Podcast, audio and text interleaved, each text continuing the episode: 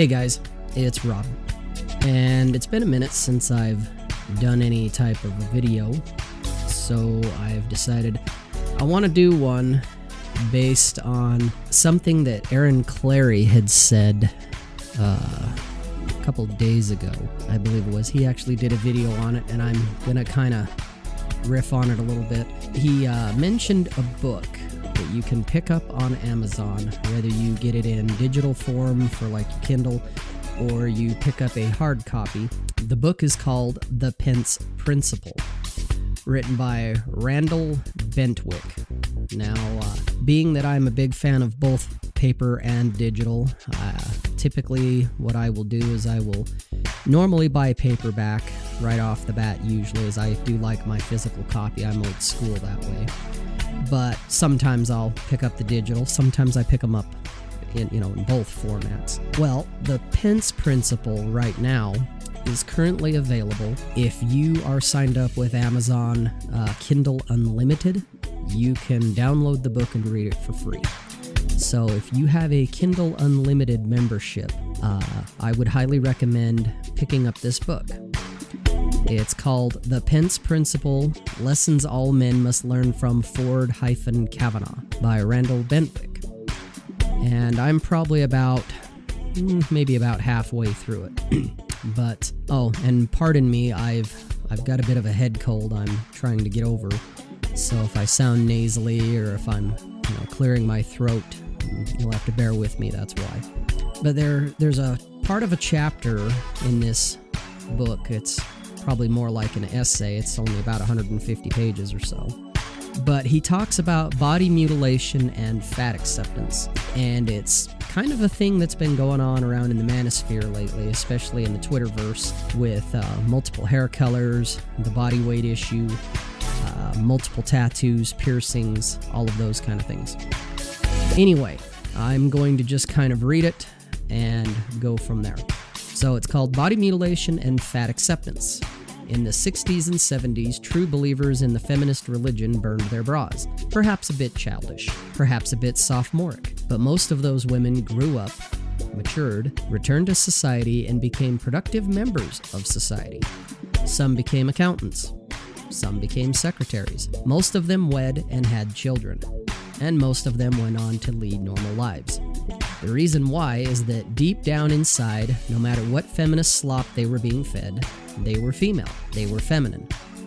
Like the billions of women before them over the millions of years in human history, they wanted to have a family and raise children, and they knew that in order to do that, they would have to maintain a certain level of physical beauty to attract a man. Oh, sure, some of them may have protested they were not going to be any man's plaything, or that beauty was on the inside. But if the volume and variety of women's beauty magazines, fashion shows, and movies told us anything, it's that deep down inside, women knew men liked beauty, and they would spend trillions over the course of their lives getting it. The problem is that to be beautiful is to suffer because being attractive, whether you're a male or female, requires a lot of work. Take note, guys. You need to work out. You need to diet. You need to dress right, and this says nothing about developing personality traits such as charm, humor, and being lovely. And while most women secretly acknowledge this, else is dieting such a large industry? The time and effort required to be beautiful is so tremendous, it's just too daunting for many women to commit to. This has resulted in quick fixes or compromises that are more popular among women than actually putting in the time and toil to become beautiful half-assed dieting programs, power walking, clothes that purportedly make a bad body look good, constantly changing hairstyles, and perhaps the quintessential example of this is the trend of using nails, heels, and weaves in the futile hope that men won't realize you are indeed fat. Anything and everything to avoid the lifelong pain and agony of the treadmill and the gym that beauty demands. But feminism offered a much easier alternative. To hell with the gym. More specifically, to hell with men. You don't need them. Beauty is defined by us, and it has no definition. We are all beautiful, and nobody can tell us any different. This was a very tempting proposition indeed. Once again, playing to humans' default nature to be lazy, simply giving up men would free women of a lifelong chore of dieting, working out, and hitting the gym. They would also be freed of putting on makeup, wearing heels, or whatever other degrading hurdles men were requiring of them. Plus, they wouldn't have to have any of that nasty, dirty, disgusting sex. A life of free of labor, toil, and effort, liberating women to do what they truly wanted in life. There was just one minor problem. Two million years of human evolution said otherwise. No matter what lies you want to tell yourself, both men and women are hardwired to have some unremovable preferences, tastes, desires, and instincts. For example, I like boobs. Man, do I love boobs. Ever since hitting puberty, I have held a pro boob political platform in my life. I want to see them, I want to play with them. They rank up there with ice cream and video games in terms of the joy and happiness they bring to my life. Matter of fact, if I were to die a long, protracted Alzheimer's death, the last word I would sputter before my ultimate de- demise will be boobs. But I live in reality. I don't live in denial. I am forever programmed to love boobs in the female form, no matter how much pain that might cause me in the long run, and I accept this. But feminists and women who claim they don't want men don't. They are in denial. They are living a lie. And though it may seem an easier and preferable route to ignore reality by sticking your head in the sand, this puts reality and your beliefs on a collision course, which is guaranteed to cause you incredible damage when they collide and this damage manifests itself today in the increasing trend we see of body mutilation and fat acceptance. By body mutilation, I mean everything women do to mar their bodies nose piercings, tongue piercings, tongue splittings, eyebrow piercings, nipple piercings, even genitalia piercings, shaved hair, short hair, blue hair, red hair, Skrillex hair, or the ironic retaining of armpit hair and tattoos. Mercy. The tattoos. Tattoos with Chinese symbols. Tattoos with the Namaste symbol. Tattoos with stupid sayings. Tattoos with misspelled words. Tattoos that express yourself. Tattoos that define yourself. Tattoos on your cleavage. Tattoos above your genitalia. Tattoos on your ass. The armband tattoo. The barbed wire tattoo. Tramp stamps sleeves, neck sleeves, leg sleeves, spine sleeves, and let's not forget tear tattoos below your eyes. All of these things mar a woman's body and lessens her beauty. When it comes to fat acceptance, I mean when women reject men's preference for a slender, fit body and replace it with their own desire to be obese and fat. Big is beautiful. Inner beauty. Beauty has no number. Health at any size, women with curves, BBW, fat shaming, you're shallow for not liking fat chicks. And let's not forget that timeless old classic, my friend has a great personality. Like tattoos, ear gauges, and Skrillex haircuts, fat mars a woman's body and lessens her beauty.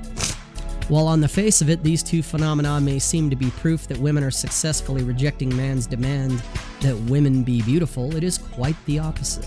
For if you truly didn't care what men thought you would, or thought, you would go quietly, go your own way, and do your own thing. You wouldn't hit the gym. You wouldn't hit the treadmill. You wouldn't apply makeup. You would you'd read books. You'd pursue your profession. You'd pursue your hobbies. You'd do whatever it is you wanted to do in your life. You are truly free. You wouldn't give a damn whether men thought big was disgusting or that a sleeve was revolting, but they don't. Like an ex girlfriend who claims she hates you but yet keeps contacting you, body mutilation and fat acceptance are proof positive women are still obsessed what men in society think about them.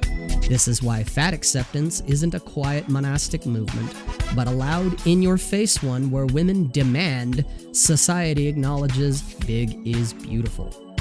This is why obese women and women in general are constantly telling each other how beautiful they are, when it is men and not themselves that ultimately determine if they're beautiful. And dare you critique a woman's mutilated mural of piercings, tattoos, ear gauges, and Skrillex? Be prepared for a violent screed about how you are a bigoted, sexist pig that doesn't know true beauty when you see it. Because deep down inside, these women know they aren't beautiful and have used fat pride and body mutilation as a surrogate for purpose and meaning in life. But if you thought that was insane, the real insanity begins when these women think shaming men, guilt tripping men, and haranguing men is going to get them to find what is repulsive, beautiful, and what is ugly, hot. That yelling and screaming at men will override millions of years of human evolution, genetic programming, and biological hardware hardwiring, and then magically, poof, we all want to date loud, obnoxious, fat, mutilated, tongue pierced women. And may I point out the additional irony that it is tyrannical to deny men the right to choose what we deem to be beautiful or not? Again, this is feminist oriented insanity defined. And again, the question is how far has the feminist rot gone this time? And again, the answer is surprisingly far. Not that every woman who has a tattoo is mentally damaged or live, lives vicariously through her tattoos but 59% of American women have tattoos compared to 41% of men. From here, the tattoo statistics become a little less consistent and reliable, but in general, younger people are having more tattoos than older people, and more women are walking into the tattoo parlor than men. The point is, the overall trend is for more and younger women to have tattoos. Again, this doesn't mean if a woman has a tattoo, she can't be the mother of your children. But while a discreet tattoo here or a Chinese proverb there isn't the mark of a delusional man hating feminist, a neck sleeve or arm sleeve that could be mistaken for a turtleneck sweater is an aposematism. That's the thing Alexander Cortez has talked about before, guys. It's predators using loud colors, or prey, I should say, using loud colors to warn off predators. There's been a lot of talk about that in the sphere, too. Anyway, let's getting back to it here. Do not make the mistake that being critical of women's tattoos is prudish or fuddy duddy ish. Like Mike Pence, being prudish and fuddy duddy likely spared him the fate of Justice Kavanaugh. When it comes to fat acceptance, feminism has made significant inroads into diluting society as well. Admittedly, some of this is just marketing, as Oprah didn't become a billionaire telling women they were fat and women have always complimented one another on how beautiful they are, regardless of any proof. But the mainstream is starting to celebrate obesity, if for no other reason than it's profitable. Target Corporation now proudly boasts overweight models. Increasingly large women are gracing the covers of various fashion magazines. Young boys wearing makeup are doing the same, and now transgendered men are on the cover of Playboy. This may get these companies the business of the now 62% of women who are obese, but it normalizes this behavior, harming no one but women themselves. The end result is an emperor has no clothes nightmare where we have to lie about female beauty. Men cannot express their genetic preference for skinny, attractive women because it would be sexist. Men are shallow for being the way nature programmed them. Women don't need men condemning themselves to a life of misery, loneliness, spinsterism, and cats. While corporations, colleges, political parties, and media all profit off of selling women the lie that they're all beautiful. And dare any one of you men step out of line and point out the emperor has no clothes, why, that's just proof you hate women, you are the enemy, women are victims, and something needs to be done about it. So, that was just a smidge of the Pence principle. I think it's pretty relevant at this point in time. When you see a woman that's got gauges in her ears, she's telling you something. In and of themselves, like the author said in the book, it's not a bad thing. She's not necessarily psychotic. She could still be the mother of your children.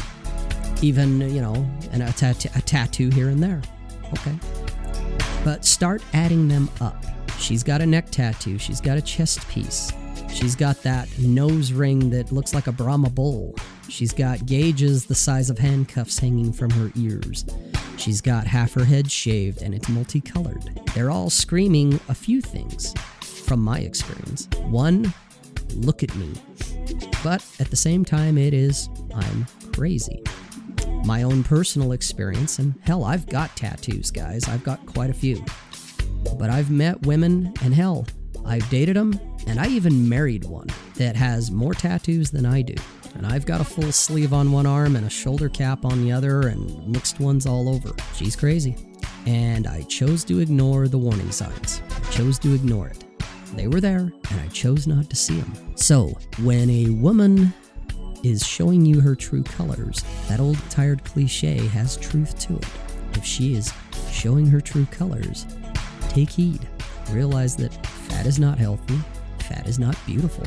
And being covered head to toe in tattoos and piercings and gauges, there is something underlying that. There is something deeper going on. There is a sign of instability in the works or in the making. My guess is it's already there. It's in the works. It's already happening. And like a Venus flytrap, it's opening up, waiting for you to step in. So be very careful if that's your plan. But again, um, get on uh, Amazon. Uh, check out the book, The Pence Principle. Like I said, right now at least on Kindle Unlimited, you can download it for free and read it. Uh, it's not a real long read.